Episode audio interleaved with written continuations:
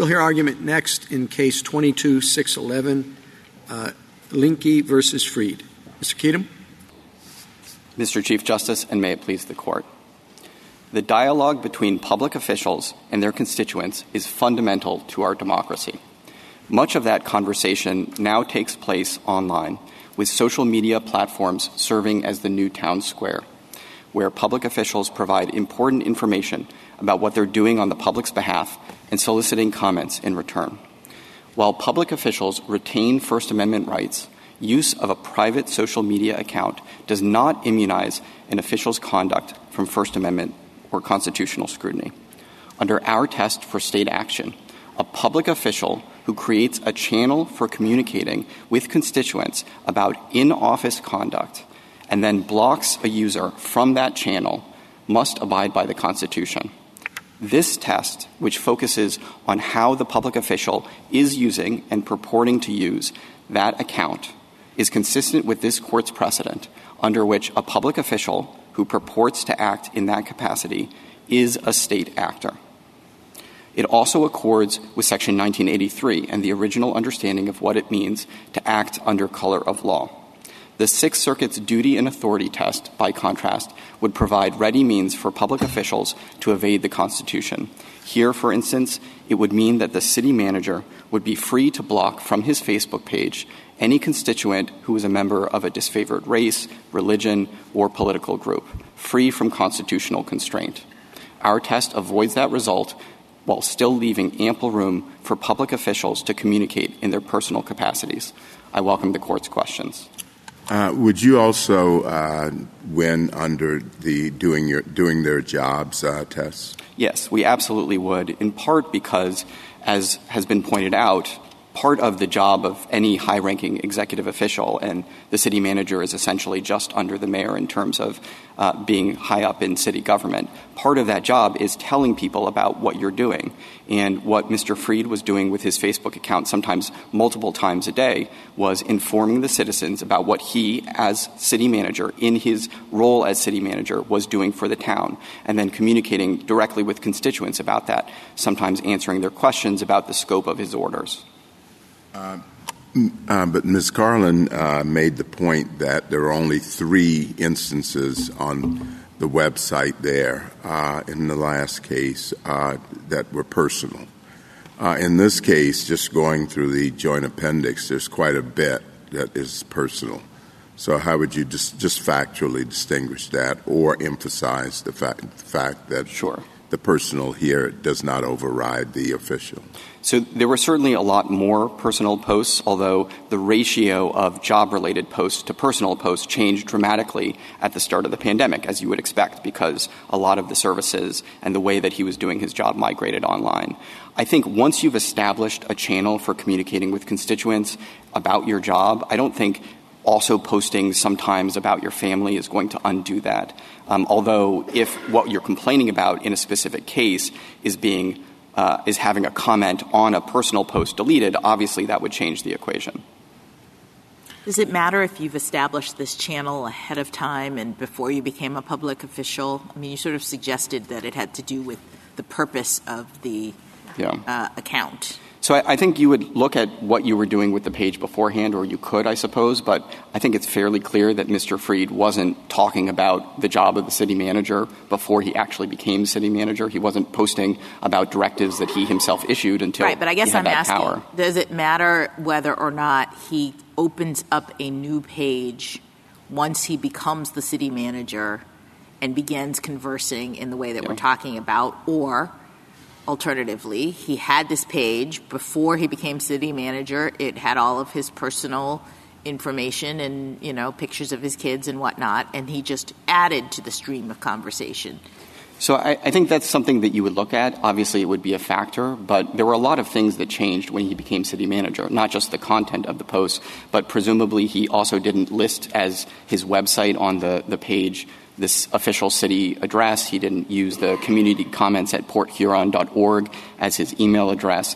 There were a number of things that changed by virtue of the fact that he was starting to use this in his capacity as the, the city manager of the town. Would it have mattered to you if he had a disclaimer on it? So I think It probably wouldn't get you back over the line into personal use, in part because of the way that he was using it to make certain announcements and issue directives. Um, information that you wouldn't necessarily be able to get anywhere else. And certainly, there was no other place that you could go to interact with the city manager.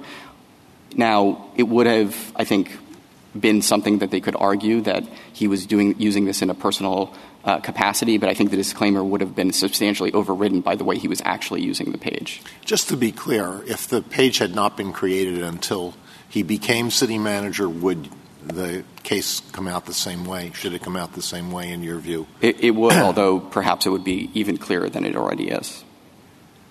It would be okay.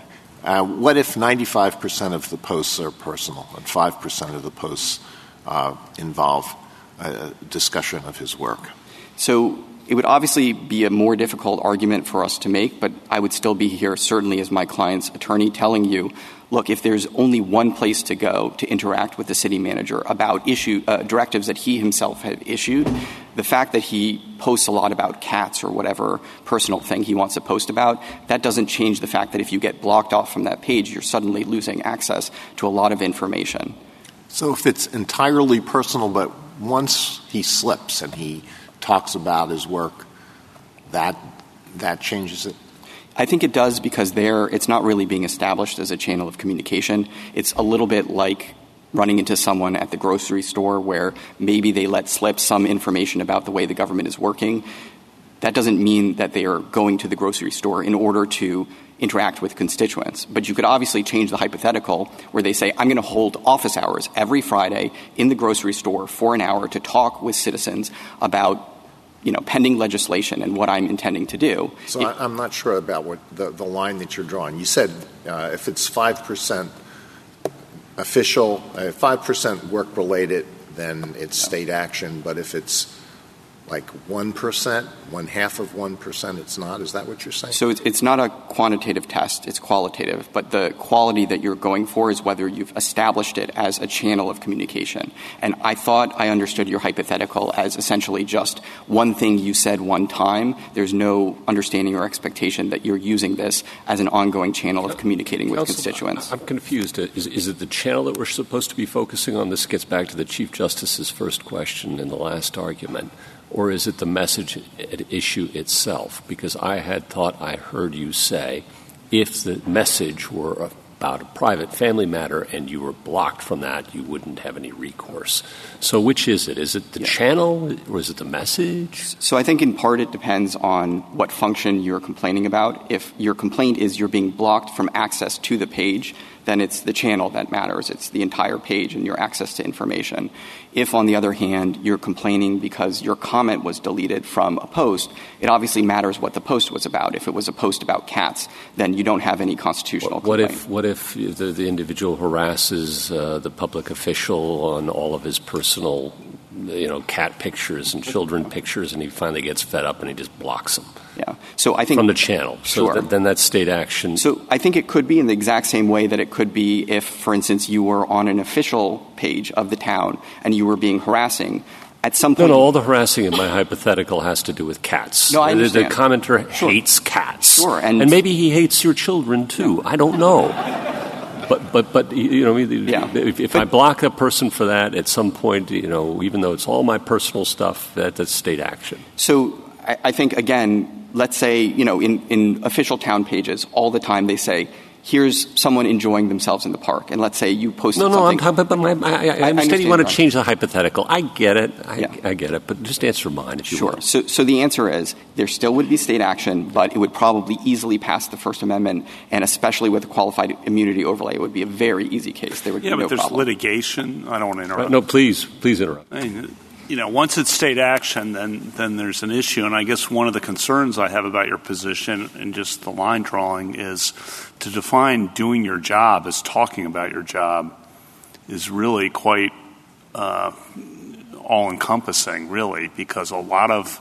elected officials I've been around love going to the grocery store and talking to people after church, and that's where they learn things to help them do their job better. And they're thinking in their mind, yeah, I'm going to church, I'm going to the grocery, but I'm also going to pick up things Yes. Or going to the game or going to the high school football game on Friday night. I'm going to see a lot of people, and that's going to help me uh, get my finger on the pulse of the community about whatever issue it might be. And I understand that, but I think that's what the distinction between talking about your job, which you might do at the grocery store, and establishing a communication with constituents about your in-office conduct, which is something that happens on an ongoing basis. so the two key words I think you used there were establishing and channel. Um, and I don't know what it takes to quote in the brick and mortar war, world to establish a channel, but if you have a regular pattern of seeing a group of people. Let's meet. I want to meet at my house with old friends regularly to talk about what they think's going on. So I, I think in the community for purposes of helping me figure out what legislation to propose as so, a uh, state rep, say. I, th- I, think there, if you were just issuing an invitation to your friends, that's very different than issuing a general invitation to everyone in the town, all your constituents, who you basically say, I will interact with anyone who comes, but according to my friends from the other side, you could essentially say, but only the white citizens of the town are invited. Right. But it goes back to who you want to include and who you want to exclude, I guess. And I think elected officials and appointed officials rely on groups of people who are supporters, friends, people they've known, people who are fair minded, not people who are just going to come and scream at them. Yeah. Uh, to get advice, thoughts, including negative and critical thoughts, but they want to exclude, you know, the person who's the jerk who's going to interrupt the whole thing. So I, I think it's easy sort of on the extremes where either you're just inviting an old friend or you're inviting everyone in the town because they're constituents, which is essentially what Freed was doing. In the middle, I grant you there will be difficult cases where it sort of seems like you are inviting everyone only that you like, or, you know, there may be other ways to divide the hypothetical. But I think in a case like Facebook, where essentially anyone with a profile could uh, could look at Mr. Freed's page, I think it's it's relatively clear the invitation was to everyone in the town. Can I direct your attention to what I perceive to be a difference between your position and the one that Ms. Karlan just articulated? And maybe there is no daylight, but I would be helpful to understand if there is. You've said repeatedly here that this is about whether or not the page has been established as a channel of communication, which sounds to me like a species of the appearance. We are looking at this page and we're seeing how it operates. I understood Ms. Karlan to be saying, well, really, her test is are you doing your job? What are the duties and functions of your position? And have you created this page and does it operate to facilitate your job duties? Are you at all, uh, so is there a difference between those two? And are you also relying at all on the sort of duties or functions, the, whether or not the person had to create the page or something like this? So I think if they had to create the page, that obviously is game over. But we agree with the respondents in the prior case that there has to be a broader conception of what duty encompasses to mean everything that is sort of customarily expected of you in your job for a high ranking executive official. Usually that's going to be talking about your job, at least in certain established But I didn't ways. hear your test to be about duty at all, really. Yeah. So I, uh, is it? So I think the answer is it is certainly sufficient if you have a concept of doing your job through your page. We think that we have that here. We also have a slightly broader principle that if you hold yourself out as doing your job through your page, that is also sufficient, which I don't know that my friends on the other side, uh, uh on respondent in the fir- uh, first case disagrees with, but they aren't relying as much on that principle. And your hold yourself out in this situation is because we can look at the page and we see that it has been established as a channel for communication with the constituents. Yeah, so that's partly the way that you design your page and partly what you do with it. Here we have both his profile and the way that he was posting and what he was posting about. I, I would have thought that the what it looks like is the worst uh, test for you. Because what this looks like is there are a lot of baby pictures and dog pictures and obviously personal stuff. And intermixed with that, there is, as you say, communication with constituents about important matters. But it's hard to look at this page as a whole, unlike the one in the last case, and not think that surely this could not be the official communication channel. So, or what, you know? Yeah, so I, I think. It's not like any town I've ever seen. Right. Well, I think small town government works in different ways. Obviously, there was some personal stuff as well. But the way that he was talking about the posts, referring to things in the plural, the way that he was posting things that were directives that he himself had issued only minutes earlier, and then answering constituent questions about that. Now, admittedly, he was also talking about personal things, but you can't essentially immunize yourself from constitutional scrutiny if you've established this government channel of communication you, just by also posting about your dog. Well, what do you what do you say to the Chief Justice's concern at the outset of this conversation about the free speech rights of civil servants? And we're numbering the millions now across this country. And if, if it is within the scope of your duty, you know, and if you're going to define that very, very broadly, you give the government a lot of power over limiting what, what many millions of Americans can say. Um, and surely that must, must be some concern to you. It is a concern that has to be balanced against the right of people in the town. I think there's some irony that the petitioners in the first case in the United States say the way to solve the First Amendment problem is for the government just to tell people how to use their pages. Well, have and, and, and there's some irony on the other side to say the way to solve the First Amendment problem is to turn it all into government speech so the government controls what millions of civil servants in, in towns, large, small, and the federal government alike, what they can and cannot say in the public forum. So, admittedly, there's going to be some issue of government control, but I don't think that's escapable. For instance, if the mayor of Port Huron had wanted to, she obviously could have told Mr. Freed either stop posting your directives to your personal page or when you post them, also post this additional information. Or when you answer a question about this directive, answer it in this way. So that sort of control is already going to be there regardless of whether he's considered it would be on a, on a clearly public page. As the question, yes. clearly, the question is whether it might also have to be on a page maintained somebody thought personally that they came up with before they became a government official that's mostly populated by dog pictures and whether the government can also mandate what the person can say there. And if that's the case what's left of that person's free speech rights? So i, I mean we used to care about public employee private speech rights garcetti pickering you know. Yeah.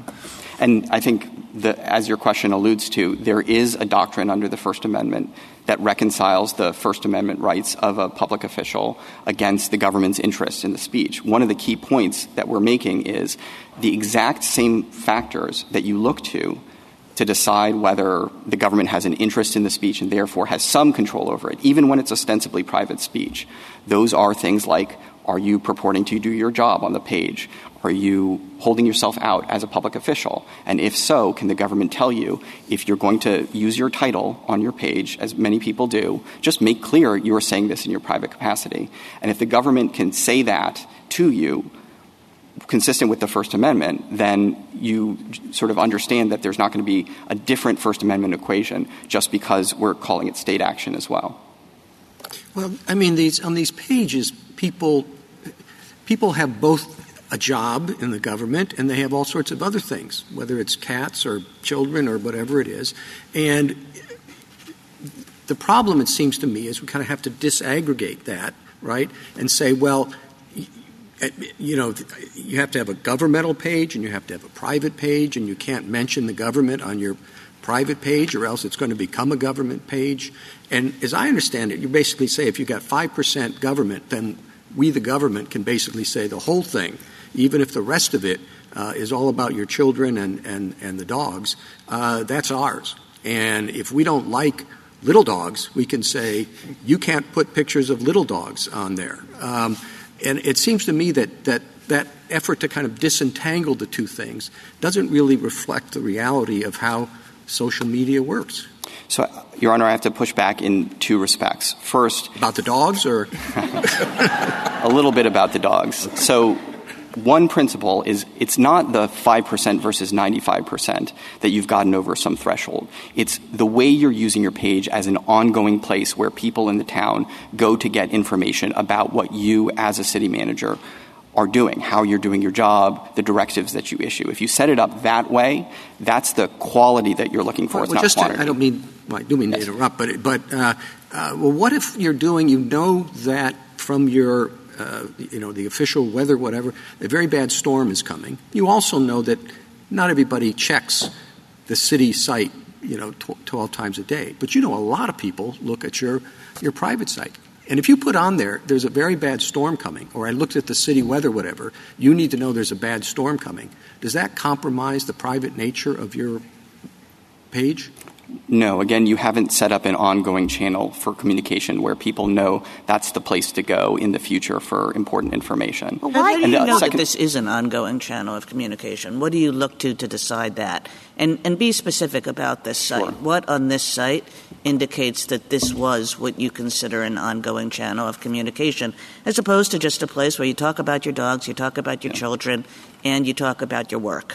Sure. So I think as soon as the pandemic started, there were multiple posts a day about what he and other people in the government were doing. Usually he was going to post a daily COVID update from the basically health equivalent of the CDC. He was posting directives, so I could direct you, for instance, to the directive on page 22 of the Joint Appendix. There's another directive on page 20 of the Joint Appendix.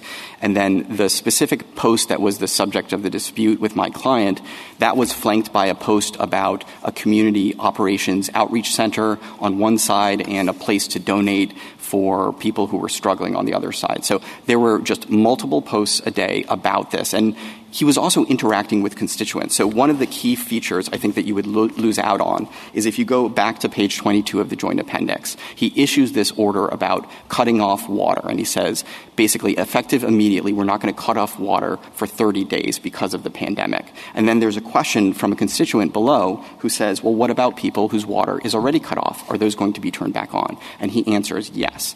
So there's essentially a real-time gloss on his own directive. And it's possible that the directive appeared somewhere else. There's nothing in the record about that, but it presumably came a little bit later. And if you wanted to know what is the city manager, who's essentially the chief executive officer for the town, what is he doing? That's the place to go. There was essentially no other game in town for figuring it out if you were a citizen of Port Huron. Well, that makes it pretty difficult for a public official or city manager to have any kind of private site because he could have a private Facebook page populated with pictures of his dog, pictures of his kids, and one of his friends asks something about the water shut off, and he says, you know, yeah, the water's going to be shut off, you know, et cetera, or storm's coming, whatever. Has he then transformed what he thought was his private Facebook page into something that is state action, and so he arguably has to give everybody in the town access to when he might not want to give them, you know, access to pictures of his kids? Or does he have to tell his friend, sorry, I can't answer that question here, head over to my public Facebook page and I'll answer it there. So that sounds a lot to me like the sort of Facebook equivalent of just running into someone in the grocery store. I don't think that that creates any sort of channel that way. Um, although the best practice is obviously to refer someone, you know, for more information, go to the official page. Creates nightmares of litigation, though, right? So it, it could create nightmares of litigation. I think literally whatever you say here, unless you essentially say nothing that happens over Facebook is going to ever be state action, which I don't even now take any of the, the parties to be arguing. Um, unless you say that, you're always going to have some amount of litigation. The good news is our test has been the majority test in the circuits, and I think the reason that you don't see a flood of litigation, there are basically only five uh, Court of Appeals decisions, including the two cases before you, is number one, you've got the qualified immunity overlay. Number two, most of these First Amendment claims are, not going to have much to them. They can be dismissed on reasonable time, place, and manner restrictions. Why isn't uh, all of Facebook the equivalent of running into someone at the grocery store unless on that personal page you're announcing some governmental rule or some official notice of some kind, and we can debate what official notice is. So I think Facebook, as this court has said in other cases, and all of these social media platforms are incredibly powerful in a way that running into someone in the grocery store is not. This is not just an incidental place where you happen to receive speech from someone. Um, you know, in the olden days, if you were a public official and you wanted to communicate with the public outside of formal channels, you probably would have had to walk out of your office, maybe find a payphone if you remember what those still were. And it would have been very difficult without the use of your staff to communicate to the public in any sort of broad way. These social media, media platforms make that basically instantaneous. You can cast as wide a net as you want, talk to everyone in the town. You can talk specifically to individual people. They are just incredibly powerful in a way that I don't think that just ha- the happenstance of running into someone in the grocery store is. I think the better analogy, if I may tweak yours, is essentially just saying, you know, I'm going to post my uh, private phone number. Everyone in the town can give me a call if you have problems with your leaf collection. Oh, but by the way, only white citizens are allowed to use this phone. I think that would also be constitutionally problematic, even though you were using your own private phone number. Thank you. Uh, Justice Thomas? Justice Alito? Justice Sotomayor? Justice Kavanaugh? Justice Barrett? No. Justice Jackson? Just one final question. I guess I don't understand um, why this test that you have articulated doesn't require the sort of post by post analysis. Because I appreciate that you say that this is an ongoing channel of communication because we have some posts that give the kind of information and ask for public feedback, but you also uh, concede that we have other posts, a substantial number of other posts that are private.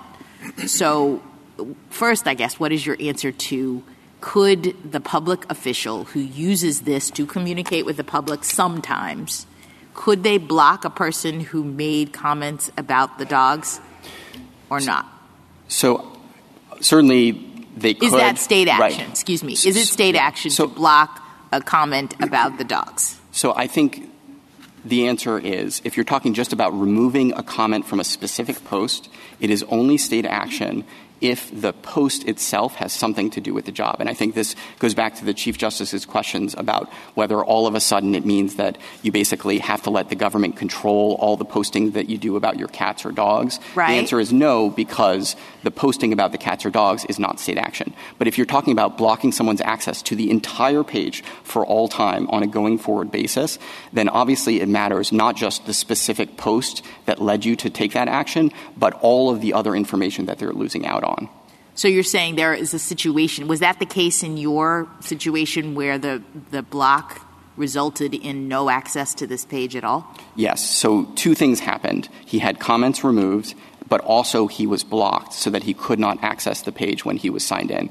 And there were four other people who also either had comments deleted or were blocked, all of whom because it was because they essentially criticized the way that Mr. Freed was performing his do- job as city manager.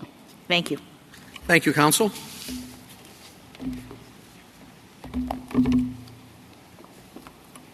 Ferres? Mr. Chief Justice, and may it please the court. This country's 21 million government employees should have the right to talk publicly about their jobs on personal social media accounts like their private sector counterparts.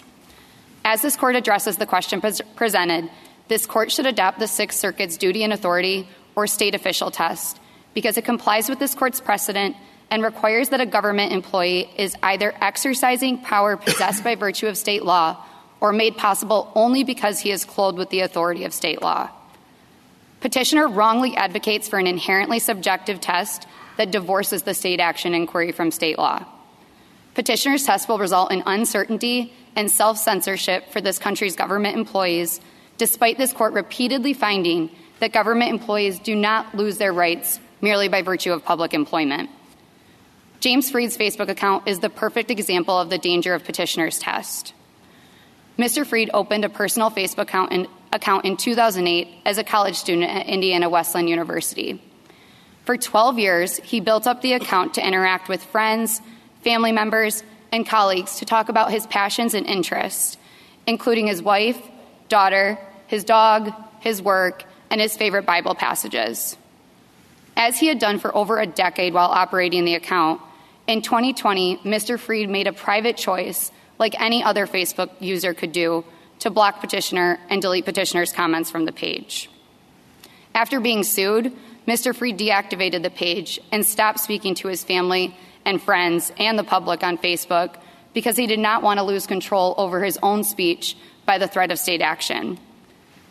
Such self censorship for government employees will not only have a negative impact on, on government employees themselves, but as society, in addition to society as a whole, as the voices that may advance knowledge and the search for the truth will be silenced.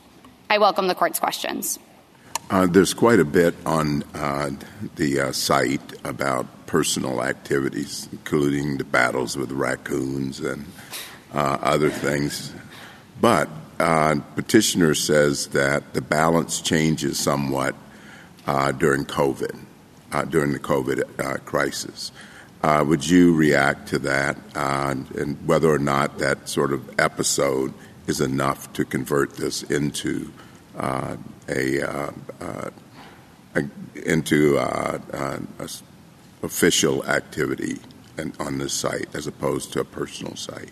Yes, Justice Thomas. So when you look at the from the joint appendix from 15 to 24, you can see that from the time that COVID started in March of 2020 through the day that uh, the post in which petitioner claims he was then blocked and deleted, Mr. Freed only makes 14 posts. And just to give some ref- or some context to that, from March 2019 to May of 2020, he made 451 posts. He was very clearly a very active Facebook user.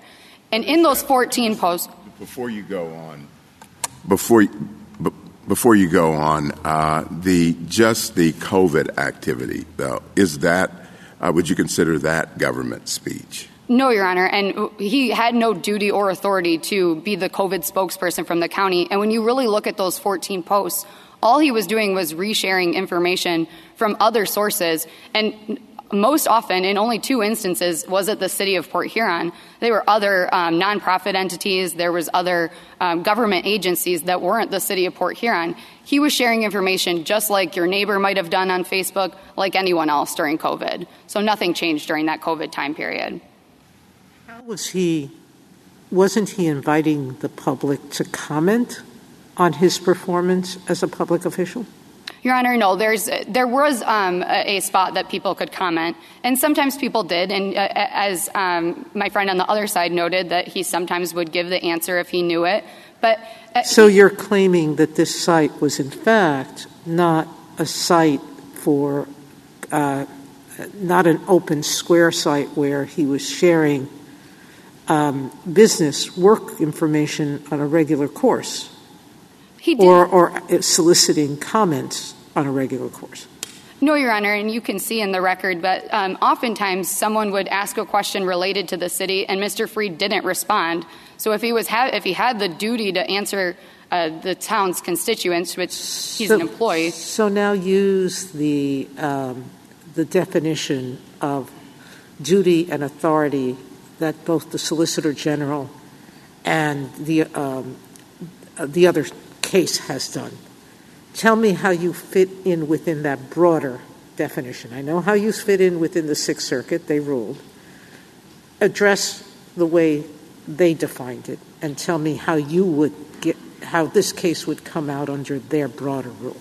Sure, Your Honor. Assuming its duty includes um, duty to communicate with constituents that you have either custom or whatever, um, an authority includes the authority to bind the state in some way uh, or, to, or to do this thing.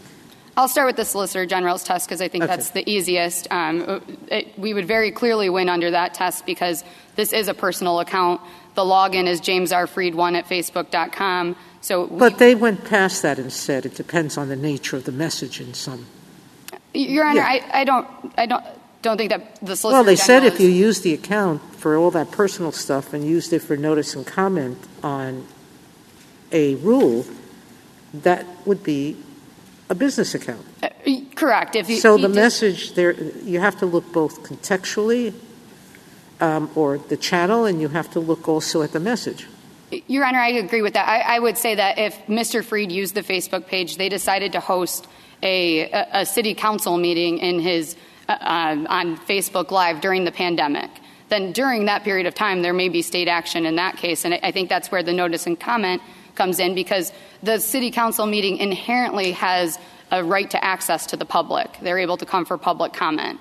Um, but if you looked at it, if they did that in his backyard and he opened up his backyard to the city council meeting, while there may be state action during the city council meeting, I don't think anyone would dispute that he doesn't have the to let everybody. does. The government, and I, I understood the government's position to be that if they had the city council meeting in their backyard, and maybe I'm mistaken that it's a property thing. It's if they have it on the farm or whatever.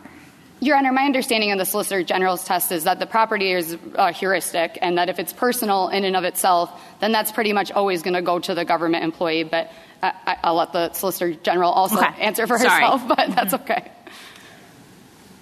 And I think the, heart, the biggest problem that we have in, in this case is that uh, without this type of bright line rule, we're not going to give government employees, when we're not looking to anything objective, we're looking to petitioners' subjective criteria, there is going to be an influx in litigation, uh, and government employees won't know when or when they cannot. Um, when they can talk about their jobs on social media, which we know from Lane is their right to do. I think you're. I was just going to say one clear rule would be if it's the only place they can go, and you're talking about governmental activities, um, that's the place to go. That, that, that's government speech. In other words, here, perhaps the significant characteristic is that there wasn't any other place to go, right? Your Honor, there were other places to go. Every Mr. Freed very testif- very clearly testified, and this is at the Joint Appendix at 638, uh, that he anything that was ever released was always released by official channels. So, for example, when he issued the water directive, that would have been sent to the water department, and of course, when he did that, there's state action there. But what if um, many people in this town uh, thought that you, know, the site that they wanted to go to was his site. They didn't want to go to the water site and the road site and the COVID site and the healthcare site and the this site and the that. I mean, he was the one-stop shopping, and they could see pictures of his dog too, and that was nice. So uh, this is where they went for their information about what was happening in town. Well, rest in peace to his dog, but Your Honor, he um, in this case he it doesn't matter that someone wanted to go see his site. There was, he didn't, his, the city manager position is not a public facing position. It's not something like a press secretary where they, they are required to speak to the public. His duties uh, under, the, under the state law or the city ordinances are to manage the government employees. And you don't think that managing the government, uh, managing everything that goes on in the town, that it helps to have a channel of communication to your constituents, to the people who live in the town? Your Honor, I think that's that's obvious in any type of position like that. Any governmental position would want to have some type of communication with the public, uh, but that doesn't mean that every single thing, every single time a government employee talks about their job and they happen to be in public, that it transforms into state action. I think the problem is they define the custom. I think of positions like this as including communicating with the public about your job, and therefore everything that you communicate about your job becomes state action. So that's a problem for them as I see it, because that seems very broad to me. But then how would you define it short of that and be very specific? For example, announcing rules, the word directive here, announcing directives, announcing notices uh, about COVID. Where, like, where do you draw the line short of the line that I think the other side has? Justice Kavanaugh, I think that your hypotheticals in the last case made the most sense, and that when, if you have a duty to announce a rule and the only time that you ever do it is on the Facebook page, then there's going to be state action there. If he had an explicit duty to do something and that's the only time he's carrying it out, yes. But if he's merely reposting or resharing the official action that he had already taken, there's no state action in that case. And on the resharing thing, I guess um, this is a helpful question for you, but just to think it through, uh, I guess the point there is any citizen could be resharing it. Not, not, uh, it's not unique to the, the city manager, I suppose. But I think the response to that, just to continue it, as Justice Kagan would say, a lot of people are going to rely. Uh, her questions suggested a lot of people are going to rely on the city manager to be the place you go for that information.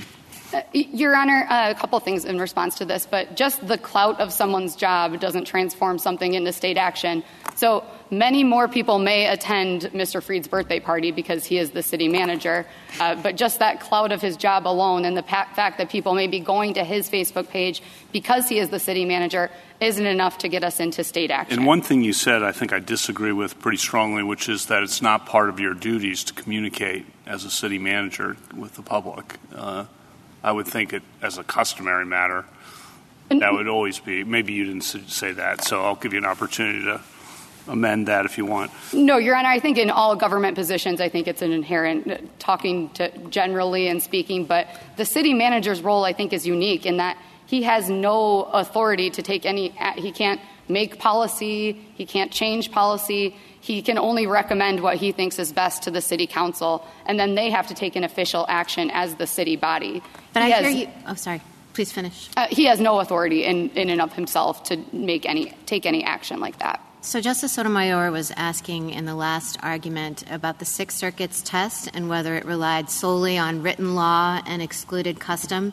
But you've been talking back and forth with Justice Kavanaugh about custom and customary duties. So do you agree that custom can be part of the source of, an, uh, of authority or duty? Uh, no, not exactly, Your Honor. But I do think that there could be. I think the Sixth Circuit used the phrase apparent duty. So I, I guess what I would say is if the city council directed Mr. Freed to uh, main to discuss um, city business on a social media account. But 1983, I mean, clearly custom can be enough. Correct. Custom or policy. So do you really want to fight that that hard? Uh, uh I, I, don't disagree that 1983 statute, ordinance, regulation, customer usage. So that uh, we don't have to look just to just to state law. But I think the only case this court has ever really addressed with custom was Adickes, and it had to be something that was so forceful that it, it essentially was the law. So when we look at that case, uh, they weren't letting any blacks into the uh, at the counter to eat, and it was there was a police officer in there enforcing that custom. So we don't have anything like that in this case, where it's something so defined that it becomes essentially a duty. But why? I, guess um, I understand your argument to be with respect to the need for some sort of clarity, bright line. The uh, public officials have a First Amendment right and they need to know when they're going to be able to exercise it. I appreciate that. But I guess I thought that we had a line of cases like the Pickering and Garcetti cases in which those kinds of issues were taken into account and the court did not choose a bright line test. In other words, in the Pickering scenario where the uh, public employees are trying to speak on matters of public concern and the government doesn't want them to speak, I suppose the court could, have adopted some sort of a bright line as to when when are you speaking in your public capacity and when are you not. But we said that it's a practical in- inquiry um, and that the listing of a given task in the employee's written job description is neither necessary nor sufficient to demonstrate that conducting the task is within the, scope of the professional duties. So it seems to me like you are arguing for a bright line listing of the duty or some kind of clear way to know in a circumstance in which in other similar situations we've said that's not required. Your Honor, I, don't think it's only looking at the specific duty or that bright line, but I think what, what I mean when I say the term bright line is that there's some type of objective indicia of the duty and authority. And where the Sixth Circuit, I think, was correct in saying that you, know, you can look whether government uh, employees are helping the person maintain the page, if government funds are used, if the government page is owned by the government, if it, it once, in Mr. Freed's case, if once he leaves the city manager position, if then the next city manager is going to take over that account. So these are all objective indicia. Would you include operation, how it functions? The other side says you also look at what's actually going on on the page. Is that a part of the test for you or not? No, Your Honor, I wouldn't include function in the way that they, they do. I, I, I would look to whether there's duty and authority because that's what this court's precedent in state action has required that you're exercising some type of rights and responsibilities made possible only because you have the authority of state law. Uh, that, that seems to me not um, adequate at all. But every elected official tells me that they're on duty 24 hours a day. And so if they are, during that 24 hours, creating themselves and posting the Facebook and doing all of the communications they're doing, why isn't that state action? If you're using government resources, you're a government resource. You're a government employee. And if you're claiming you're on duty 24 hours, then you are and you are using a state resource. So it can't be as limited as you say. Your Honor, that would violate the government employees' First Amendment rights because we know from Lane that government employees have the right to speak publicly about their jobs. Even in, in so the question is on what topics, and the issue becomes, as I think your other side is arguing, are you using this as a channel of communication with the public for you to be able to do your job? That's how they want to define it. Yes, I'd agree with that, Your Honor. That's how. Right. th- That's what yeah, they're that's how, that's what they're saying. But I don't know what's wrong with that if your position is that um, uh, the state stops you from using it as an official page. Well, then every time the a government employee speaks about their job, they have the threat of litigation like this, and they have the threat of their. I, I- this these Facebook challenges to me are are not quite made up, but I don't fully understand them because no one forces a public employee to have a comment box. And so I don't know why your person closed down his Facebook account when he could have just blocked public comments. Your Honor, actually, at the time, Facebook did not have that option. It didn't come into effect till March of 2021. I So see. Okay. At the time, he he did have to require comments on his page if he wanted to continue speaking to his family and friends on the page. That Got is it. different now, and social media will evolve, so there will be different uh, different things that happen. But that wasn't an option at the time. If you were advising a, uh, a different town manager in a different town, someone who's newly elected, Uh, this person loves Facebook, wants to communicate with family and friends on Facebook, also wants to communicate with constituents, would you advise that person to mix the two together on the same Facebook page, or would you advise that person to separate them and have a purely job related official page and a purely personal page. Uh, I, think until this case is decided, I might have different uh, opinions on what I would advise someone. But I, I, I do believe that under the state action inquiry here, a public employee should be able to speak about their job as long as they're not taking official uh, act, exercising their actual job duties on the page or hosting a, a city council meeting or things like that. Just speaking and reposting about your job should be perfectly fine to do on either page, on one page. Unless the court has any further questions. Uh, we'll find out. Justice Thomas? Justice Alito? Justice. Justice Gorsuch? Justice Kavanaugh? Justice Jackson? Thank you, counsel. Thank you, Your Honor. Ms. Hansford? Mr. Chief Justice, and may it please the court. As the government explained in the first argument, the correct overarching test here is duty or authority, and we think how that test plays out in a case like this one that's about denial of access to property should look closely to the nature of the property. And so uh, we're trying to get at whether this is an exercise of state power. And Justice Barrett, we're happy to view this as evidence of that, but we think that the, the heuristic or the way the court should look at this set of cases is that state action generally exists in a denial of access to property case where either the government controls the property, such as an official Facebook page, or a defendant is exercising a duty that itself requires providing access, such as conducting a city council meeting on Facebook Live or Justice Jackson in his backyard. That's something that requires providing access, so that would be something that's an exercise of state power. By contrast, the appearance and content test that my friend on the other side advances imperils the freedom of a government official to speak as a public citizen on matters of public concern.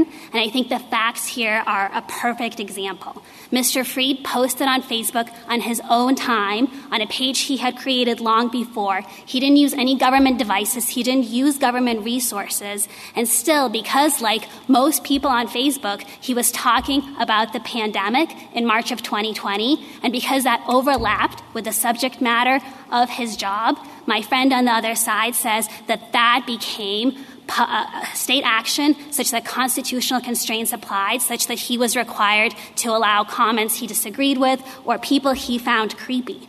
And I think that that has really serious repercussions. I think both just in the Facebook context specifically, I think as the Chief Justice pointed out, that does mean employer control. That means that the city of Port Huron could say here, um, Mr. Freed, no Bible verses on your page. He had Bible verses on his page because this is state action. That means it's our speech and we don't want biblical verses on our pages. That would be something the government could do if this is state action and so it falls into the Garcetti bucket instead of the Pickering bucket. And I think it also has major repercussions for the physical world because if appearance and content can convert something using purely private resources that has no government ownership into state action, that means that when Mr. Freed goes to the hardware store and maybe he's wearing his city manager pin and he's talking to people, those people have access to the government in that instance because he's knowledgeable about that material and that suggests that suddenly he might be subject to constitutional constraints, or if he's having people over for a dinner party,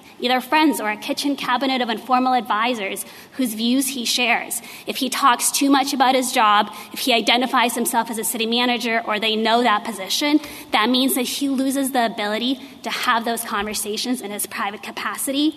And that's why we think it's so important to look at what the actual duties of the job were that he was exercising, and just this idea that anytime you're having a conversation with the public, that becomes state action, I think is a really dangerous idea.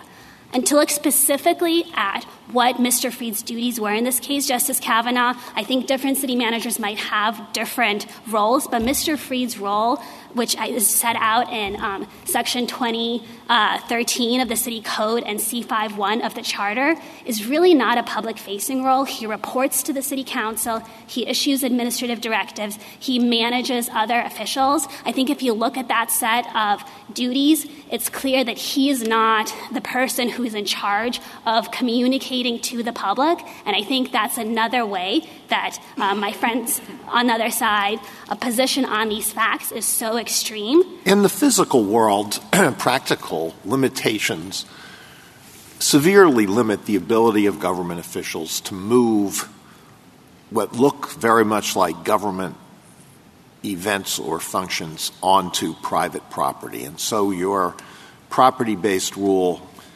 may make more sense in that in that world, but it, it doesn't cost anything to open a Facebook page. And so to make so much turn on who owns the Facebook page seems quite artificial. Uh, you know, if the, the, mayor of a small town could have everybody uh, could have a, a, a, what looks like a quasi-public meeting on on the farm, but somebody who an elected public official in a jurisdiction with millions of people can't do that.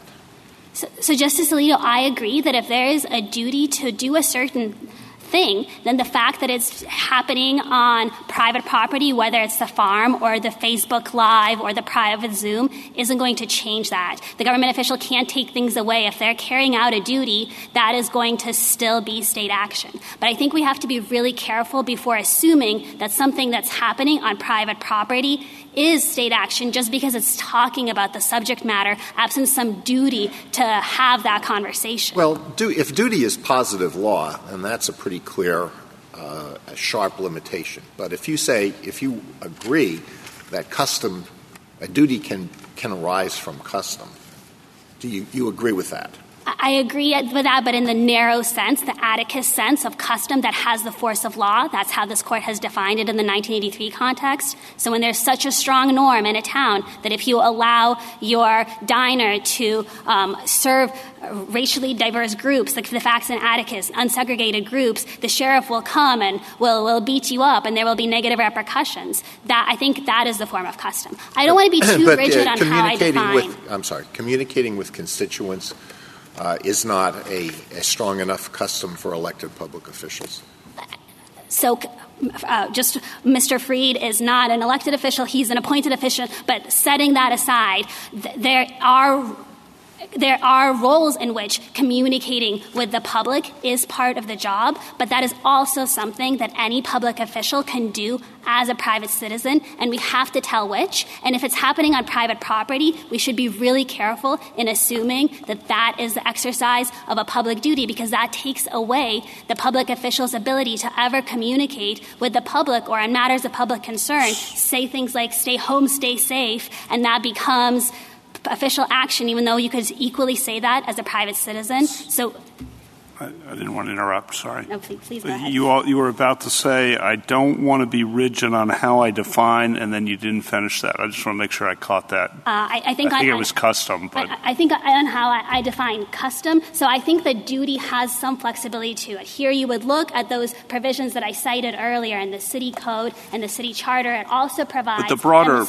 Keep going. that Mr. Freed's duties include um, uh, things that the city council instructs him to do. Maybe that's in a memo. Maybe that's in an employee manual. I think you can you can look at it um, more or less broadly. But if there if it's unclear and he's doing it on private property, it's not clear whether it's a duty. You should be really careful before assuming broader, it's a duty. um, I don't know that you want us to decide the case based on the specific identified duties in the memo and what have you here, as opposed to, I think the broader issue is for a lot of elected and appointed officials, part of their customary duties uh, are to communicate with the public. But that would be, from your perspective, a mistake, a pretty big mistake, to define state action by reference to that customary duty, because that would swallow the whole thing. That's right, Justice Kavanaugh. And I think this court has already said that in cases like Lane and Garcetti, where it warned against overbroad descriptions. So even if the employee manual or the city charter here said your duty is to communicate with the public, it can't be that every time Mr. Freed does it, whether it's at church or at his own house, that is state action that the government can control, that subjects him to viewpoint limitations, which are things that are perfectly appropriate for private individuals to engage in. And we think the kind of odious examples of racial discrimination and the like should be taken care of because, by the employer being able to regulate private speech under the Pickering balancing test. And so you can ban your professors from saying racially discriminatory things, even on their private capacity, because it harms their role. But I think it should be, the court should be very careful before kind of writing the private social media policies across the board as a constitutional matter, especially with the spillover to. So, Ms. Hansford, do we have enough in this record to really confidently say that the Facebook page here is private property? I, so much turns on your uh, argument that there is a distinction between private and public, and we can see that clearly in an actual brick and mortar scenario. But I didn't understand that either of the courts in this last case and this case really homed in on this issue. And so, do we know that a social media account is private in this way? Justice Jackson, I think the record here is very clear on that, and I think that both of the lower courts looked at it to some extent. Probably pages uh, 24 through 26 of the petition appendix has a lot of the key facts. But here, there is no use of government time. There's no use of government resources. Mr. Freed didn't even use his. But what about the third party aspect of this? We know that, that, that Facebook itself is, con- is operating in this space and doing controlling access and that kind of thing. Does that matter to your private analysis? So that only makes it, if anything, more private that Facebook also had the authority to take down this account. We don't think that matters on these facts because Facebook didn't actually exercise that authority. The authority that was being exercised was Mr. Freed's ability to block. Thank you, counsel. Um, this may be uh, following up a little bit on, on Justice Jackson's point, but and I don't mean this in any pejorative way to the analysis at all, but I was very surprised in reading the brief to see all the emphasis on private property. I mean, usually we're told in these, you know, um, uh, social media, whatever cases, that it's not a question of a physical asset. And in what sense is this really private property? It's just the gathering of the protons or whatever they are, uh, uh, and they pop up on his page, and they could pop up on somebody else's page. Um, so, I mean, is that? I guess it, should I be concerned about the fact that we have this old concept applied to what we always say is some new uh, uh, phenomenon, uh, and I'm not sure that it works in the sense that it's actually Uh, it's not Blackacre. It's it's a machine, and that somebody else's machine can pick it up if you want. It, it's it, it seems incongruous to me. Mr. Chief Justice, uh, the this court has often looked to private property analogies, whether the property is physical or virtual, whether it's access to a public access channel um, in the Halleck case or the combined federal campaign in Cornelius. What the question here is a denial of access, and we're trying to figure out if this is an exercise of state power, and that you don't need any state power to block someone on Facebook. This is not a case where you it's an officer wearing a uniform, flashing a badge, and the blocking is somehow more effective because you're an officer. So we think the analogy is fully on point, even though it's virtual, not physical. Thank you, Justice Thomas. yes, this is probably not relevant in this case, but looming in the background is the power of Facebook itself uh, to block these accounts. Uh, and what's curious to me is that uh, there's that elephant in the room, and we don't discuss we uh, decline to discuss it in the context of private property. Your your approach. Uh, is there any role for consideration of the fact that Facebook could also influence who's blocked and who's not blocked? Justice Thomas, as I mentioned to Justice Jackson, at most that's an additional reason to not find state action here. But we ultimately don't think that the fact that Facebook also could exercise control is important because this is not a case where Facebook purported to exercise that control. I believe my colleague gave this example in the first argument, but it's like if the government rents a ballroom for an official meeting and then excludes someone from that meeting, that is exercising its governmental authority as the entity that's controlling that ballroom for this period, even if if the hotel could say, oh, this whole meeting is too rowdy, we're going to kick everybody out, that may not be state action on the hotel's part at all. And I think the Facebook's role question is a lurking one that we don't need to address here. But here, where it, it, it, when the owner of the Facebook page or the controller of the Facebook page is the one that's doing the blocking, I think you can focus on that person's control, even if it's not the full bundle of property rights, but just the ability to exclude for the temporary period until Facebook vetoes it or kicks them off entirely. Justice Alito? Justice Sotomayor? It just seems to me that you want a set of strong rules that make nothing state action, really, because you keep saying um, you can only have um, authority if the state is providing resources, uh, personnel, time for personnel, whatever. And you're saying it's only a duty if it's written, basically. And you're saying you're giving in a little bit to a so strong social norm, but I don't even know what a strong social norm is because a lot of situations, um, especially in the workplace, it can't be described that way. Give me an. Let's give you an example. Christmas time, teachers are authorized to give little gifts to kids. One teacher decides, um, not authorized officially, it's just a norm, okay? And one teacher decides she's not going to give it to one class of kids, but to give it to another. Is that a strong social norm? And what built that strong so- social norm? So, where do we take that from the situation that now official government sites exist for everything? So, and to share this information that public officials are now including in their personal accounts. So, why shouldn't a government official who jumps the gun on a state announcement uses their website to be the first to announce everything, followed an hour later or a day later, but followed later by officials announcements, why should that person not be viewed as using their state authority to facilitate their activities? They're getting information before everyone else, they're publishing it before everyone else. So, Justice Sotomayor, on that last question about somebody who preempts the official announcement, those are not the facts here, and I think my friend uh, misstated that. But petition appendix page 25A shows that um, there's nothing in this But your record. test is not taking care of that. Neither is the Sixth Circuit's test taking care of either of these two situations. But, but I think even in the case where you're preempting the announcement that ends up being announced somewhere else, that's also something the government official could do by telling just his friends. Government officials are allowed to talk about things that are the subject matter of their job, and if the employer doesn't want them to do that, that can be something that the employer can regulate. But if they're doing something additional that they're not required to do, and if they're doing it on private time and on private property, we don't want to assume that they're exercising state power. Well, that and takes away from the Griffin case because a private citizen can choose to make an arrest, so can a deputy choose to make an arrest. What changed it in Griffin was the fact that he was wearing the deputy badge and purporting to act as a government official.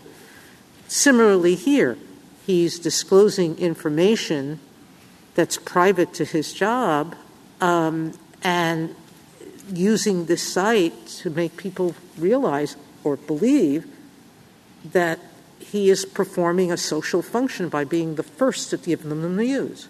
So, Justice Sotomayor, when you're conducting an arrest or ordering somebody to leave, exercising governmental authority and appearing to be exercising governmental authority changes the nature of what you're doing. It's giving you additional power that a private rent-a-cop does not have to obtain compliance. And so we think the analogy to the Griffin case would be if uh, Mr. Freed went on Facebook and said, by the authority of city manager, I hereby order everybody to stay at home under penalty of fines. And then the fact that he appeared official and that, that, that might matter, but that is not any of the facts here, and that is not the power that is being exercised by blocking someone. Just talking about things, as your Honor's opinion and Lane makes clear, talking about your job is not something that the state has a monopoly on and that government employees can only do in the official capacity. That's what makes these cases hard, and that's why we need to figure out if the official was speaking as a private citizen or not. And we think that if it's happening on private property, on private time, you should be really careful without a more specific duty to infer that. But just the one last point the duty doesn't need to be spelled out in minute detail. In your case about the teacher, the teacher's job in the classroom is to teach and mentor her students. And if she's doing those things in the classroom, the fact that handing out gifts is not specifically delineated, I don't think is going to make a difference. I think that's also probably true of um, Justice Kagan's example of the road closures. If the duty is to provide information in emergency situations, the fact that it doesn't say provide information about road closures as a specific thing doesn't matter. The means don't need to be spelled out. It's still part of the duty. But if this is just general speaking about the pandemic, before you take that away from a public official as a private citizen, you want to be really care, really sure it's part of his job by looking at something more specific, and we just don't have that here. Justice Kagan? Uh, Ms. Hansford, take this as another version of the Chief Justice's question about the apparent, um, let's call it archaic nature of um, your, your test. And I, I, guess what strikes me about it is that, uh, you know, it's hard to predict the future, but uh, change has happened very quickly um, in the last however many years and is going to continue to happen. And um, uh, part of that change is that more and more of our government operates on social media, more and more of our democracy operates on social media. Public discourse, this is uh, the forum for um, officials to talk to citizens, for citizens to talk to officials, for citizens to talk to each other, and it is becoming increasingly so. And I worry that the rules that um, uh, you're suggesting, and even the analogies that you're proposing, as though we can satisfy uh, as we can solve this case by thinking about grocery stores, is really not taking into account the big picture of how much is going to be happening in this forum and how much citizens will be uh, foreclosed from participating in our democracy if the kind of rule you're advocating goes into effect. So I guess I would like you to comment on that. You know, it's a big picture challenge about uh, the nature of the world we live in and we're going to live in, and the need for rules that are going to meet a world that we don't really have any idea what it will look like. Justice Kagan, I agree that social media is important and is increasing in importance, but I think our test is malleable enough to capture that because I think that precisely because social media is so important, it is now a duty of many officials as one of their jobs to run an official social media account or to have a social media presence or to engage in conversations on social media. And as the duties change, then I think that will become state action. But I, our, our submission is that in a case where running the Facebook account is extra, or in this case, when somebody is running a personal Facebook account and happens to talk about topics that matter to his employer as well as to his community and to him personally, that's not enough. And I think one way to see that this is in the extra bucket as opposed to a duty bucket is that Mr. Freed was able to just take down his Facebook page when he was upset at being subject to these private capacity suits. He was able just to take it down. That's just less speech. And if this were a part of his duty, if the mayor said, no, no, we really need you to have a Facebook presence, Facebook is critical for the city to communicate with the government, he wouldn't have been allowed to do that. But then he would have been running the Facebook page in his official capacity. It would have been a duty because it would have been something he was instructed to do by the mayor. Thank you. Justice Gorsuch? Justice Kavanaugh? Justice Barrett? Justice Jackson? To ask you one last thing, which is I'm trying to understand how we evaluate a government employee controlling access to private property. Um, you, you, you, keep focusing on the private property nature of this, but what if we have, you know, a big concert? Taylor Swift has a big concert in a private, you know, area, park or something, and the police recognize there are going to be large crowds, et cetera, and so they come and they help with the screening of the bags, and they, you know, kick out people who are rowdy, and they're controlling access to this area of the private area of this. Um, because it's private, we would say that's not state action, or I, I, don't think so, Justice Jackson. I think those officers would be carrying out their official duties and they would be exercising their power. And of course, it's a police officer case where the authority of the state makes the expulsion more effective. That's why a police officer but, is but, hired but, instead of a but private Taylor Swift guard. could have hired. A, uh, it's not just the fact that I mean they're not doing anything more than a private security guard could have done right? So it's not it's not just we look at well what are they doing versus what a private person could do. So what makes it that they are state action and not? I think that state officials can exclude people from private property. Eh, but and that is the case that if state officials are carrying out their duty to do it, if they were if they were hired to do it, that that would that would be that would state be, action.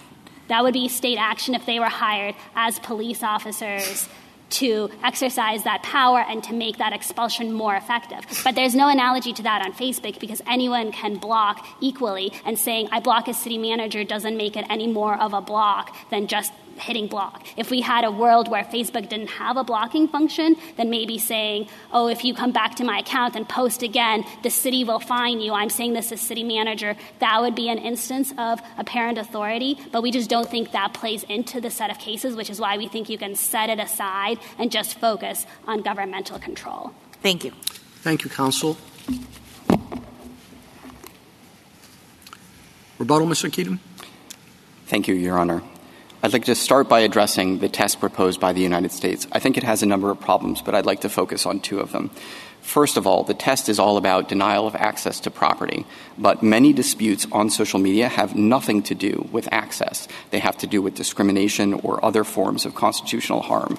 We gave the example of a teaching assistant at a public university who on Twitter made a number of anti Semitic comments about students in her class. Has nothing to do with access. But it doesn't make sense to have one state action test for access cases online and another state action test for all the other cases, even assuming that we can figure out what denial of access means in the context of all of these different platforms and their various functions.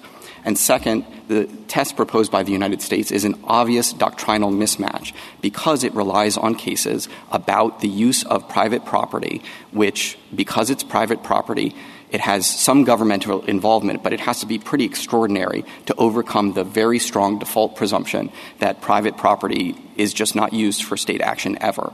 And for that reason, the government says essentially only if you are performing an exclusive public function does it ever count as state action. But as this court is very well aware, very few things qualify as exclusive public functions. Even something like providing a public education is not an exclusive public function. And for that reason, under the government's test, public officials could transfer a lot of what they do to private property and thereby escape constitutional scrutiny.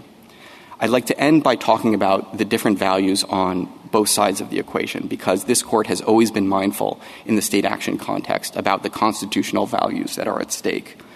On our side, we're talking about creation of a channel of communication between a public official and their constituents about how they're doing their job. So we're not talking about these one-off posts or fortuitous encounters that are essentially the online equivalent of running into someone at the grocery store. Instead, we're talking about denial of access to the channel altogether. And I think that there are four general values. First of all, we've talked a lot about losing out on access to information. Some information is only going to be available on the private Facebook page of public officials. Sometimes it will only be available at a certain time or in a certain form. Sometimes it will be available somewhere else, but it'll be scattered to the four corners of the internet. But second, you lose access to the public official, him or herself.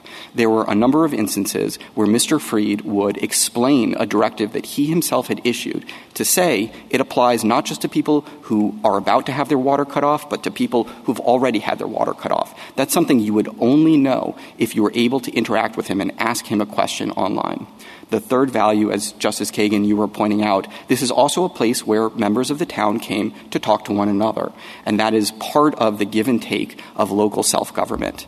And finally, I think there's a dignitary interest to the extent that we're not just talking about someone doing this, blocking information. You had the information, but now you don't have it. It also matters that it is the government who is doing it to you. Now, we have an example in our brief about a public school teacher who holds an end of the school, uh, end of year party at her own house. So there's no duty, there's no authority being used. She's not using any state funds, but she only invites the white students from her class. We think that would be an obvious constitutional problem. But it's not a problem because of any sort of coercion. It's not a problem because of use of state resources. And it's not really about denial of access to pizza and ice cream. Really, it's a dignitary harm that it is someone from the government treating you in a particular way that you should not be treated. And that's, I think, something that gets lost when you don't take account of the fact that he was holding himself out as the city manager, establishing this channel, talking to citizens in that capacity. There are also First Amendment values on the other side of the equation, and we admit that. Although, again, we think they're somewhat limited when we're just talking about the channel that you've established and whether you can block access to that channel as opposed to control over all of your other posts about dogs or other things like that. I think to a large extent, the other side undercuts their own First Amendment argument when they freely admit that the government, as employer, could basically tell them to do all of the things that we say they should have done in the first place, namely establish a second Facebook account where they just talk about their job, or at the very least, if you're going to invoke your title, then make clear when you're talking in your personal capacity and make clear when you're talking in your professional capacity. So to some extent, they're already undercutting their own First Amendment rights. But we do admit that if you establish a channel as a public official purporting to be a public official, you do lose some amount of control and you will be subject to First Amendment scrutiny. A lot of times you can still block people for various reasons. But we think that, as Justice Scalia put it in his concurrence in Doe versus Reed, criticism is traditionally the price that we have been willing to pay for self government. Thank you. Thank you, counsel. The case is submitted.